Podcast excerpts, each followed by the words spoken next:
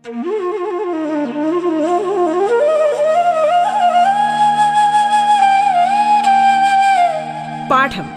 കേട്ടു പഠിക്കാൻ റേഡിയോ കേരളയിലൂടെ.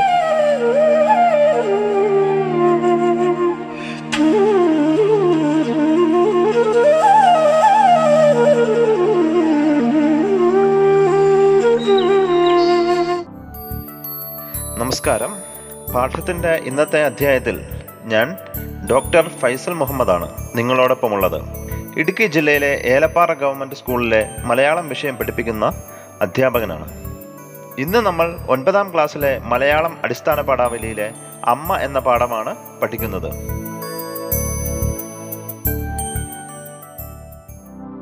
പ്രിയ കുട്ടികളെ എല്ലാവർക്കും നമസ്കാരം.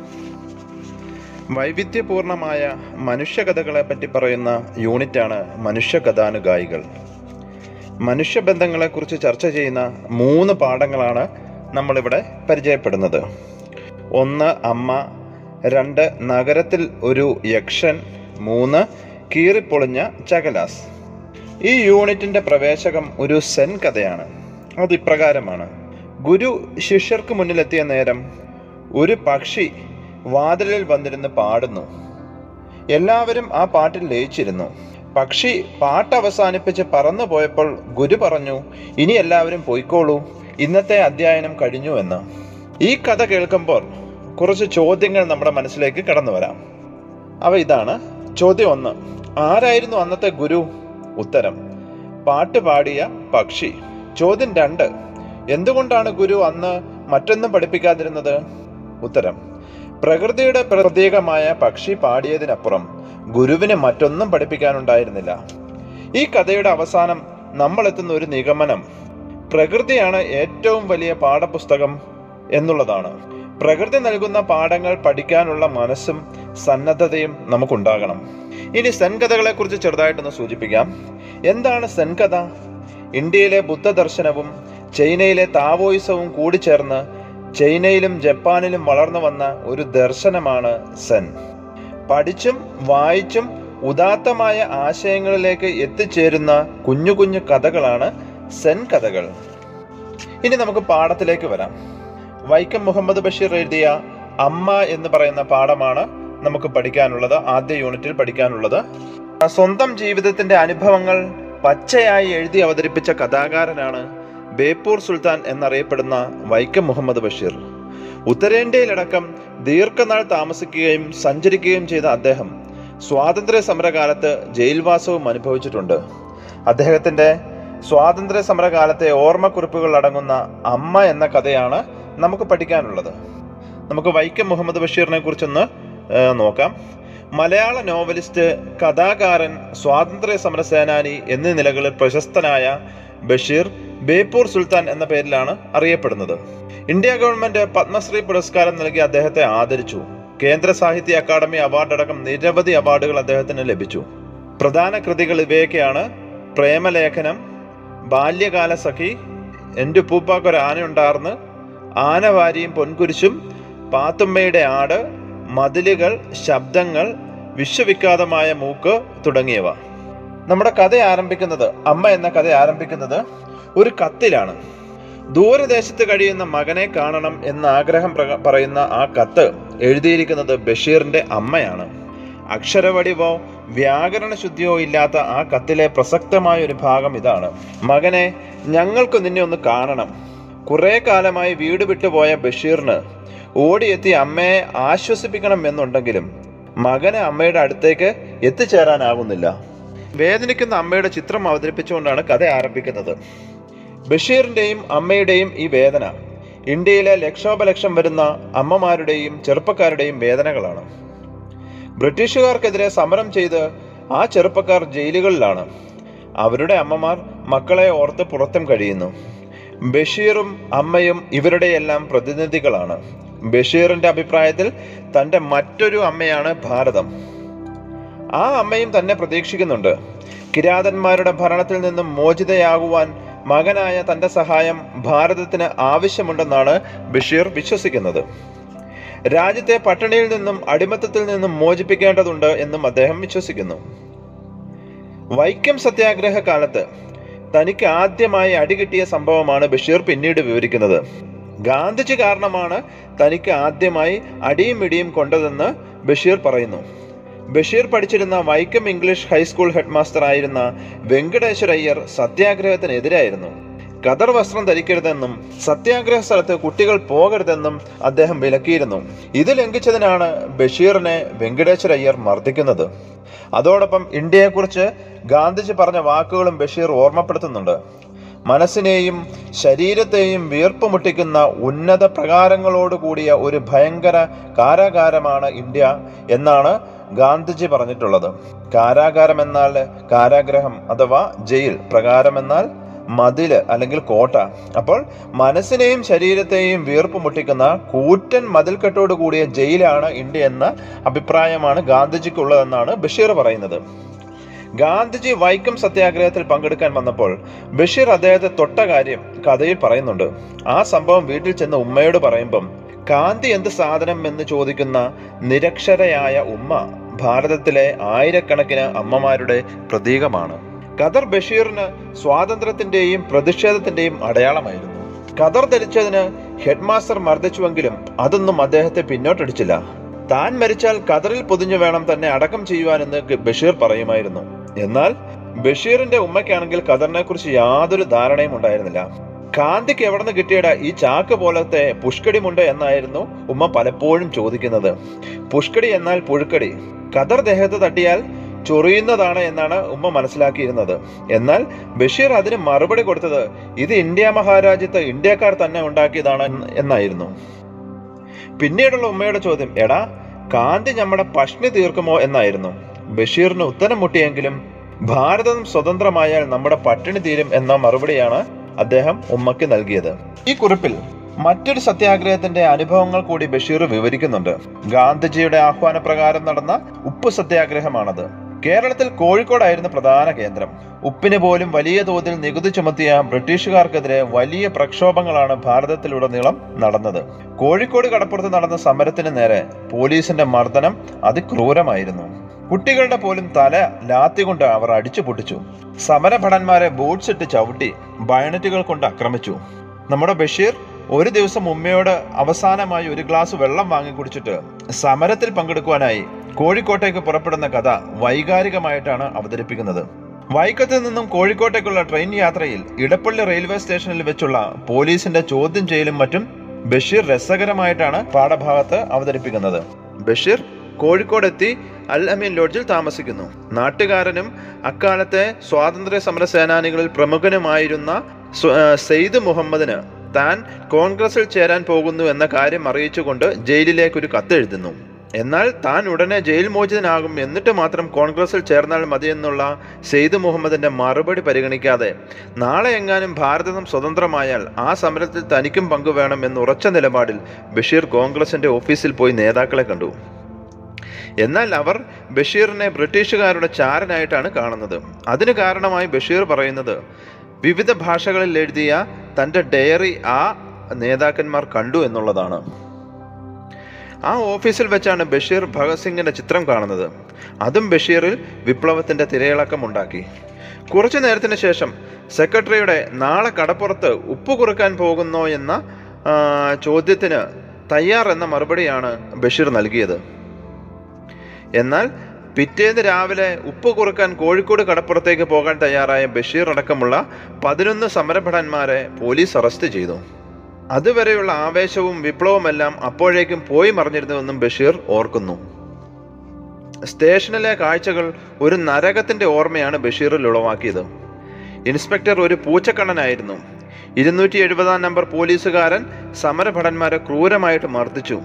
ആ സമയം മാപ്പ് പറയാനുള്ള ആലോചനകൾ വരെ അദ്ദേഹം നടത്തിയെങ്കിലും ഭഗത് സിംഗിനെ പറ്റിയുള്ള ഓർമ്മകൾ രാജ്യത്തിന് വേണ്ടി മരിക്കാനും തയ്യാറാണെന്നുള്ള തീരുമാനത്തിൽ അദ്ദേഹത്തെ എത്തിച്ചു. ബഷീറിനെയും കഠിനമായി മർദ്ദിച്ച ശേഷം വൃത്തിഹീനമായ മുറിയിൽ ലോക്കപ്പിലാക്കി. ഇതോടൊപ്പം ചേർത്ത് വായിക്കേണ്ട മറ്റൊരു ഭാഗമാണ് ഇന്ത്യയുടെ സ്വാതന്ത്ര്യ സമരം നിരവധി പേരുടെ ജീവത്യാഗം അതിന്റെ പിന്നിലുണ്ട്. ബഷീറിന്റെ സ്വാതന്ത്ര്യ സമരത്തിന്റെയും ജയിൽ അനുഭവങ്ങളുടെയും കഥകൾ വിവരിക്കുന്ന ഒരുപിടി രചനകൾ തന്നെയുണ്ട്. ടൈഗർ മതിലുകൾ വത്സരാജൻ ഒരു ജയിൽ പുള്ളിയുടെ ചരിത്രം പോലീസുകാരന്റെ മകൻ എന്റെ വലതു കൈ തുടങ്ങിയവ അവയിൽ പ്രധാനങ്ങളാണ്. പിറ്റേന്ന് കൈവിലങ്ങ് ധരിപ്പിച്ച് ഈ പതിനൊന്ന് സ്വാതന്ത്ര്യ സമര സേനാനികളെയും കോഴിക്കോട്ട് അങ്ങാടി വഴി പോലീസ് കോടതിയിൽ ഹാജരാക്കി റിമാൻഡ് ചെയ്തു. അങ്ങനെ കണ്ണൂർ സെൻട്രൽ ജയിലിൽ എത്തി അവിടെ അറുന്നൂറിലധികം രാഷ്ട്രീയ തടവുകാരുണ്ടായിരുന്നു. അക്കാലയളവിലാണ് ഭഗത് സിംഗിനെ തൂക്കിക്കൊല്ലുന്നത്. അതിൽ പ്രതിഷേധിച്ച് മൂന്ന് ദിവസം നിരാഹാര വ്രതം അനുഷ്ഠിച്ചു. ജയിലിലെ ഭക്ഷണത്തെക്കുറിച്ച് ബഷീർ പറയുന്ന ഭാഗം ശ്രദ്ധേയമാണ്. കഞ്ഞിയിൽ പീര പോലെ ചത്ത പുഴുക്കൾ പൊങ്ങിക്കിടക്കുമായിരുന്നു. അത് പറക്കി കളഞ്ഞിട്ടാണ് സ്വാതന്ത്ര്യ സമര സേനാനികൾ കഞ്ഞി കുടിച്ചിരുന്നത്. കുറച്ചു കാലത്തിന് ശേഷം ഗാന്ധി ഇർവിൻ ഉടമ്പടി പ്രകാരം ബഷീർ അടക്കമുള്ള രാഷ്ട്രീയ തടവുകാർ ജയിൽ മോചിതരായി. ജയിൽ മോചിതനായ ബഷീറിന് രണ്ട് ആഗ്രഹങ്ങളാണ് ഉണ്ടായിരുന്നത്. ഒന്ന് തന്നെ പോലീസ് സ്റ്റേഷനിൽ വെച്ച് മർദ്ദിച്ച ഇരുപത്തിയേഴാം നമ്പർ പോലീസുകാരനെ കൊല്ലണം. അതിനായി അല്ലമീൻ ലോഡ്ജിന്റെ ഓഫീസിൽ നിന്നൊരു പേനാക്കത്തി അദ്ദേഹം മോഷ്ടിച്ചു. ആഗ്രഹം രണ്ട് അരികിൽ മുന്തിരിവള്ളിയുള്ള ഒരു കദർഷാൾ വേണം. അത് ആ ആഗ്രഹം ജയിലിലെ സുഹൃത്ത് അച്യുതൻ അത് വാങ്ങി നൽകി സാധിച്ചു കൊടുത്തു. ദക്ഷിണാഫ്രിക്കയിൽ വെച്ച് തന്റെ പല്ലടിച്ചു കൊഴിച്ച മീർ ആലത്തിനോട് ഗാന്ധിജി ക്ഷമിച്ചതുപോലെ സഹിക്കാനും ക്ഷമിക്കാനുമാണ് ഗാന്ധിജി നമ്മെ പഠിപ്പിക്കുന്നതെന്നാണ് അച്യുതൻ ബഷീറിനെ ഓർമ്മിപ്പിച്ചത്. ഇരുന്നൂറ്റി എഴുപതിനെ കൊല്ലാൻ നിന്ന ബഷീറിനെ ഗാന്ധിജിയുടെ ഈ പല്ല് പോയ കഥ പറഞ്ഞു കൊടുത്ത് അച്യുതൻ നാട്ടിലേക്ക് വണ്ടി കയറ്റി വിട്ടു പിന്നെയും അവിടെയും ഇവിടെയും കറങ്ങി തിരിഞ്ഞ് ഒരു മാസം കഴിഞ്ഞാണ് അദ്ദേഹം വീട്ടിലെത്തുന്നത്. അങ്ങനെ ഒരു ദിവസം രാത്രി മൂന്ന് മണിക്കാണ് ബഷീർ വീട്ടിലെത്തുന്നത്. ആ സമയത്തും അമ്മ തന്റെ വരവും കാത്ത് തനിക്കുള്ള ഭക്ഷണവും വെച്ച് കാത്തിരിക്കുന്നത് ബഷീറിനെ അത്ഭുതപ്പെടുത്തുന്നു. അമ്മയോട് അതേക്കുറിച്ച് അന്വേഷിച്ചപ്പോൾ എന്നും രാത്രി താൻ ഇങ്ങനെ നിനക്ക് വേണ്ടി കാത്തിരിക്കുമായിരുന്നു എന്നുള്ള മറുപടിയാണ് അമ്മയ്ക്ക് ലഭിക്കുന്നത്. ഇത് അമ്മമാരുടെ നിസ്വാർത്ഥമായ സ്നേഹത്തെയാണ് സൂചിപ്പിക്കുന്നത്. ഇങ്ങനെ എത്രയെത്ര അമ്മമാരാണ് മക്കളെ പ്രതീക്ഷിച്ചിരിക്കുന്നതെന്ന് ബഷീർ ഓർക്കുന്നു.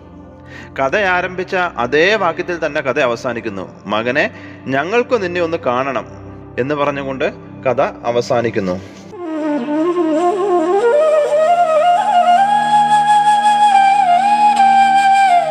പാഠം കേട്ടു പഠിക്കാൻ റേഡിയോ കേരളയിലൂടെ.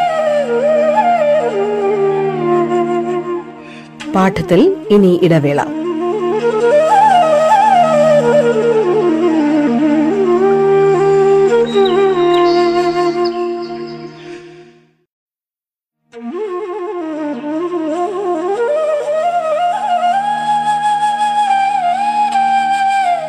പാഠം കേട്ടു പഠിക്കാൻ റേഡിയോ കേരളയിലൂടെ. തുടർന്ന് കേൾക്കാം പാഠം.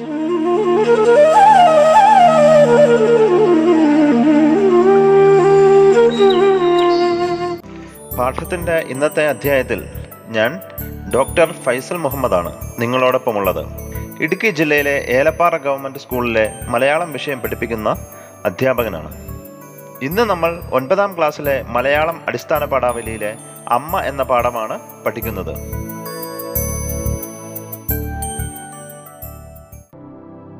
സ്വന്തം ജീവിതം സ്വന്തം ഭാഷയിൽ എഴുതി അവതരിപ്പിച്ച കഥാകാരനായ ബഷീർ അദ്ദേഹത്തിന്റെ ഓർമ്മക്കുറിപ്പിൽ നിന്ന് എടുത്തിട്ടുള്ള സ്വാതന്ത്ര്യ സമരവുമായി ബന്ധപ്പെട്ട ഒരു അനുഭവമാണ് നമ്മൾ ഇതുവരെ കേട്ടത്. അമ്മയുടെ കത്തിൽ നിന്ന് ആരംഭിച്ച് ഗാന്ധിജിയെക്കുറിച്ചും ഉപ്പ് സത്യാഗ്രഹത്തെക്കുറിച്ചുമെല്ലാം വിവരിച്ചും അവസാനം അമ്മയുടെ കത്തിലേക്ക് തന്നെ തിരിച്ചെത്തുന്നതുമായിട്ടുള്ള ഒരു രചനാശൈലിയാണ് ഈ കഥയുടേത്. അതോടൊപ്പം കഥ നൽകുന്ന മറ്റൊരനുഭവം ദേശസ്നേഹിയായിട്ടുള്ള ഒരു സ്വാതന്ത്ര്യ സമര സേനാനിയെക്കുറിച്ചുള്ള ഓർമ്മപ്പെടുത്തലാണ്. കുട്ടിക്കാലം മുതൽ ദേശസ്നേഹം ബഷീറിന്റെ ജീവിതചര്യയുടെ ഭാഗമായിരുന്നു എന്ന് വേണം മനസ്സിലാക്കാൻ. സ്വന്തം മാതാവിനെ സംരക്ഷിക്കുകയും പരിചരിക്കുകയും ചെയ്യുന്നത് പോലെ മാതൃരാജ്യത്തെയും നാം സേവിക്കണമെന്ന് ബഷീർ ഓർമ്മിപ്പിക്കുന്നു. ഗാന്ധിജി ഭാരതം ലോകത്തിന് നൽകിയ വലിയ സംഭാവനയാണെന്ന് ബഷീർ ഉറച്ചു വിശ്വസിക്കുന്നു. വൈക്കം സത്യാഗ്രഹ കാലത്ത് ഗാന്ധിജിയെ കണ്ട കാര്യം ബഷീർ ആവേശത്തോടു കൂടിയാണ് പാഠഭാഗത്ത് വിവരിക്കുന്നത്. സ്വാതന്ത്ര്യ സമരത്തിൽ പങ്കാളിയാകുവാനും തന്നെ പ്രേരിപ്പിച്ചത് ഗാന്ധിജിയാണെന്ന് ബഷീർ പറഞ്ഞു വെക്കുന്നു. പാഠഭാഗത്തിന്റെ തലക്കെട്ടായി നൽകിയിരിക്കുന്ന അമ്മ എന്ന സത്യം എടുത്തു പറയേണ്ട ഒന്നാണ്. ദീർഘകാലത്തിന് ശേഷം പാതിരാത്രിയിൽ വീട്ടിലെത്തുന്ന മകനോട് മറ്റൊന്നും ചോദിക്കാതെ ഭക്ഷണം വിളമ്പി നൽകുന്ന അമ്മ ഉദാത്തമായ സ്നേഹത്തിന്റെ പ്രതീകമാണ്. അതോടൊപ്പം സ്വന്തം മക്കളെ രാജ്യത്തിനു വേണ്ടി സമർപ്പിച്ച അമ്മമാർ ഭാരതത്തിൽ നിരവധി ഉണ്ടായിരുന്നു എന്നുള്ള കാര്യവും ബഷീർ ഓർമ്മിപ്പിക്കുന്നു. അമ്മ എന്ന ഈ പാഠം പഠിച്ചു കഴിയുമ്പോൾ നമുക്ക് ലഭിക്കുന്ന പ്രധാന സന്ദേശങ്ങൾ ഇവയൊക്കെയാണ്. മാതൃസ്നേഹത്തോടൊപ്പം മാതൃരാജ്യത്തോടുള്ള സ്നേഹവും പ്രാധാന്യം അർഹിക്കുന്നതാണ്. ഗാന്ധിജിയുടെ ആദർശങ്ങളും ആശയങ്ങളും ഭാരതീയന് എന്നും പ്രചോദനവും മാതൃകയുമാണ്. ഉപ്പു സത്യാഗ്രഹം പോലെ നിരവധിയായിട്ടുള്ള സമരങ്ങളിലൂടെയാണ് ഭാരതം സ്വാതന്ത്ര്യം പ്രാപിക്കുന്നത്. സ്വാതന്ത്ര്യത്തിന്റെ എഴുപത്തിയഞ്ചാം വർഷത്തിൽ ധീരദേശാഭിമാനികൾ ജീവൻ നൽകി നേടിയെടുത്ത സ്വാതന്ത്ര്യത്തിന്റെ മഹത്വം നാം കാത്തു സൂക്ഷിക്കണം എന്നും ഈ പാഠം നമ്മളെ ബോധ്യപ്പെടുത്തുന്നു.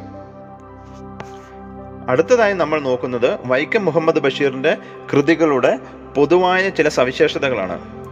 ഒന്ന് സ്വന്തം ജീവിതത്തിന്റെ അനുഭവങ്ങളാണ് ബഷീറിന്റെ കഥകളിൽ ഏറെയും രണ്ട് സംസാര ഭാഷയാണ് ബഷീറിന്റെ കൃതികളുടെ ഭാഷ.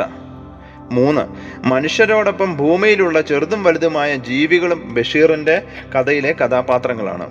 നാല് സ്വജീവിതവുമായി ബന്ധപ്പെട്ട കഥയും കഥാപാത്രങ്ങളും ബഷീറിന്റെ കൃതികളെ വ്യത്യസ്തമാക്കുന്നു. അതുകൊണ്ട് തന്നെ ബഷീറിനെ അനുകരിക്കുവാൻ മലയാളത്തിൽ ആർക്കും കഴിഞ്ഞിട്ടില്ല എന്നുള്ള അഭിപ്രായവും ഉയർന്നു വരുന്നുണ്ട്. അമ്മ എന്ന കൃതിയിൽ കാണുന്ന നായക കഥാപാത്രവും ബഷീർ തന്നെയാണ്. സ്വന്തം അനുഭവങ്ങളാണ് ഈ കഥയ്ക്കും കാരണം. അമ്മയോടുള്ള സ്നേഹം പോലെ മാതൃഭൂമിയോടുള്ള ബഷീറിന്റെ സ്നേഹവും സമാനതകളില്ലാത്തതാണ്. അതുകൊണ്ട് തന്നെയാണ് സ്വാതന്ത്ര്യ സമരത്തിൽ പങ്കെടുക്കുവാനും ജയിൽവാസം അനുഷ്ഠിക്കുവാനും അദ്ദേഹം തീരുമാനിക്കുന്നത്. തന്റെ ആദർശ പുരുഷൻ എന്ന നിലയിൽ ഗാന്ധിജിയും അദ്ദേഹത്തെ അദ്ദേഹം ഉയർത്തിപ്പിടിച്ചിരുന്ന ആശയങ്ങളുമായിരുന്നു ബഷീറിനെ മുന്നോട്ട് നയിച്ചിരുന്ന പ്രധാന ഘടകം. ഇനി പാഠഭാഗവുമായി ബന്ധപ്പെട്ട പ്രധാന ചോദ്യങ്ങളാണ് ചർച്ച ചെയ്യുന്നത്. ഒന്ന് കഥയുടെ ആഖ്യാന സവിശേഷതകൾ ചർച്ച ചെയ്യുക എന്നുള്ളതാണ്. കഥയുടെ ആഖ്യാനം രീതി ഒരു ഫ്ലാഷ് ബാക്ക് സങ്കേതം ഉപയോഗിച്ചുകൊണ്ടാണ് ഈ കഥ പറഞ്ഞിരിക്കുന്നത്. ഞാൻ ഓർക്കുകയാണ് നിങ്ങൾക്ക് ഓർമ്മിക്കാൻ സാധിക്കുമോ? ഓർമ്മയുണ്ടോ തുടങ്ങിയ വാക്കുകൾ കഥയിൽ ഉടനീളം കാണാം. അതോടൊപ്പം അമ്മ എന്ന കഥ മുഴുവനും ഓർമ്മകളാണ്. എല്ലാ ഓർമ്മകളും ഇന്ത്യൻ സ്വാതന്ത്ര്യ സമരം എന്ന കണ്ണിയുമായി ബന്ധപ്പെടുത്തിയാണ് ബഷീർ അവതരിപ്പിക്കുന്നത്. ഇനി മറ്റൊരു ചോദ്യമാണ് അമ്മ എന്ന തലക്കെട്ടിന്റെ ഔചിത്യം കണ്ടെത്തുക. ഈ കഥ ഉത്തരം അതിന്റെ ഉത്തരം ഈ കഥ ബഷീറിന്റെ അമ്മയെക്കുറിച്ച് മാത്രമല്ല മൂന്ന് അമ്മമാർ ഈ കഥയിൽ നിറഞ്ഞു നിൽപ്പുണ്ട്. അതിലൊന്ന് ബഷീറിന്റെ തിരിച്ചുവരവ് കാത്തിരിക്കുന്ന ബഷീറിന്റെ സ്വന്തം അമ്മ രണ്ട് സ്വാതന്ത്ര്യ സമരത്തിൽ പങ്കെടുത്ത് ജയിലിൽ പോയ ലക്ഷക്കണക്കിന് ചെറുപ്പക്കാരുടെ അമ്മമാർ. മൂന്ന് ഭാരതമാകുന്ന അമ്മ. ബ്രിട്ടീഷുകാരുടെ അടിമത്തത്തിൽ നിന്നും മോചനം കാത്തു കഴിയുന്ന ഭാരതമാകുന്ന അമ്മ. ഇങ്ങനെ മൂന്ന് അമ്മമാരെ കുറിച്ചുള്ള ഓർമ്മകളാണ് ഈ പാഠത്തിൽ നമ്മൾ കാണുന്നത്. അതുകൊണ്ട് തന്നെ അമ്മ എന്ന തലക്കെട്ട് ഈ പാഠത്തിന് ഏറ്റവും അനുയോജ്യമാണ്. മറ്റൊരു ചോദ്യം ചരിത്ര ആൽബം നിർമ്മിക്കൽ എന്നുള്ളതാണ്. കഥയിൽ പരാമർശിക്കുന്ന ചരിത്ര സംഭവങ്ങളുമായി ബന്ധപ്പെട്ടും സമരനായകന്മാരുടെ ചിത്രങ്ങൾ ഉൾപ്പെടുത്തിയും ആൽബങ്ങൾ നിർമ്മിക്കണം. ചരിത്ര സംഭവങ്ങൾ ഇവയൊക്കെയാണ് നമ്മളുടെ കഥയിൽ ഉൾപ്പെടുത്തിയിട്ടുള്ള ചരിത്ര സംഭവങ്ങൾ ഇവയൊക്കെയാണ്. ഉപ്പ് സത്യാഗ്രഹം വൈക്കം സത്യാഗ്രഹം നിയമലംഘന പ്രസ്ഥാനം ആയിരത്തി തൊള്ളായിരത്തി മുപ്പത്തി ഒന്നിലെ ഗാന്ധി ഇർവിൻ സന്ധി അൽ അമീൻ പത്രം തുടങ്ങിയവയാണ് ചരിത്ര സംഭവങ്ങൾ. ഇനി വ്യക്തികൾ. കെ കേളപ്പൻ മുഹമ്മദ് അബ്ദുറഹ്മാൻ സാഹിബ് സെയ്ദ് മുഹമ്മദ് ഇ മൊയ്ദ് മൗലവി ഭഗ ഭഗത് സിംഗും കൂട്ടാളികളും തുടങ്ങിയ ആളുകളുടെ ചിത്രങ്ങൾ ഉൾപ്പെടുത്തിക്കൊണ്ടാണ് ആൽബം നിർമ്മിക്കേണ്ടത്. മറ്റൊരു ചോദ്യമാണ് കഥയിലെ സവിശേഷ പ്രയോഗങ്ങൾ കണ്ടെത്തി കഥയുടെ ഭാഷാപരമായിട്ടുള്ള പ്രത്യേക പ്രത്യേകതകൾ വിശകലനം ചെയ്യുക. ബഷീർ കഥ എഴുതുന്നത് സംസാര ഭാഷയിലാണെന്ന് നമ്മൾ നേരത്തെ കണ്ടു. പിളുപിളുപ്പ് പടപടോ ആന്തിപ്പോയി ചടപട ചെനമ്പ് തച്ച് പുഷ്കടിമുണ്ട് കാന്തി തുടങ്ങി പ്രാദേശികമായി ഉപയോഗിക്കുന്ന നിരവധി പദങ്ങൾ അദ്ദേഹം തന്റെ കഥയിൽ ഉപയോഗിച്ചിട്ടുണ്ട്. നിത്യേനയുള്ള സംസാര ഭാഷയിൽ ഉപയോഗിക്കുന്ന ഇത്തരത്തിലുള്ള നിരവധി പദങ്ങൾ നമുക്ക് ബഷീറിന്റെ കഥകളിൽ കാണാൻ സാധിക്കും. ഇനി മറ്റൊരു കാര്യം. ഒരു കഥാപാത്ര നിരൂപണം തയ്യാറാക്കുമ്പോൾ നമ്മൾ എന്തൊക്കെ ശ്രദ്ധിക്കണം എന്നുള്ള കാര്യത്തെക്കുറിച്ചാണ് പറയാൻ പോകുന്നത്. മലയാള ചോദ്യപേപ്പറുകളിൽ സ്ഥിരം കാണുന്ന ഒരു ചോദ്യമാണ് കഥാപാത്ര നിരൂപണം തയ്യാറാക്കുക എന്നുള്ളത്. കഥാപാത്ര നിരൂപണം തയ്യാറാക്കുമ്പോൾ പൊതുവായി ശ്രദ്ധിക്കേണ്ട കാര്യങ്ങൾ എന്തൊക്കെയാണ് എന്ന് നമുക്ക് പരിശോധിക്കാം.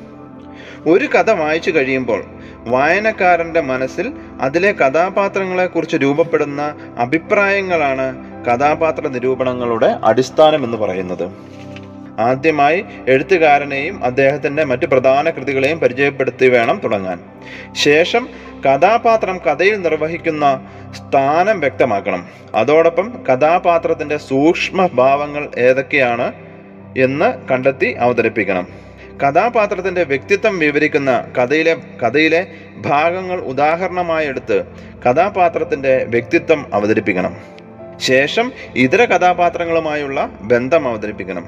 അവസാനമായി കഥാപാത്രത്തെക്കുറിച്ച് സ്വന്തം നിലപാടുകൾ കൂടി വിവരിക്കണം. അതോടൊപ്പം ശ്രദ്ധിക്കേണ്ട മറ്റൊരു കാര്യം ആകർഷകവും ലളിതവുമായ ഭാഷാശൈലിയായിരിക്കണം കഥാപാത്ര നിരൂപണത്തിന് ഏറ്റവും ചേർന്നത്. കഥാപാത്രത്തെ കഥാപാത്രത്തെ സമകാലിക ജീവിത സാഹചര്യങ്ങളുമായി ബന്ധപ്പെടുത്തി വായിക്കുന്നത് കൂടുതൽ നന്നാകും. ഓരോ ആശയങ്ങൾ ഓരോ ഖണ്ഡികകളായി എഴുതുന്നതും വായനക്കാരനെ കൂടുതൽ ആകർഷിക്കുന്നതിന് കാരണമാകും. പൊതുവായി ഇത്രയും കാര്യങ്ങളാണ് ഈ പാഠഭാഗവുമായി ബന്ധപ്പെട്ട് പറയുവാനുള്ളത്. എല്ലാവർക്കും ശുഭദിനം ആശംസിച്ചുകൊണ്ട് നിർത്തുന്നു. നന്ദി നമസ്കാരം.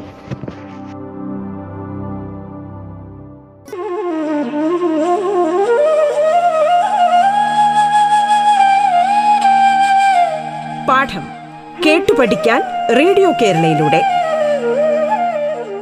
പാഠത്തിന്റെ ഇന്നത്തെ അധ്യായം പൂർണമാകുന്നു. ഇനി അടുത്ത ദിവസം കേൾക്കാം. നമസ്കാരം.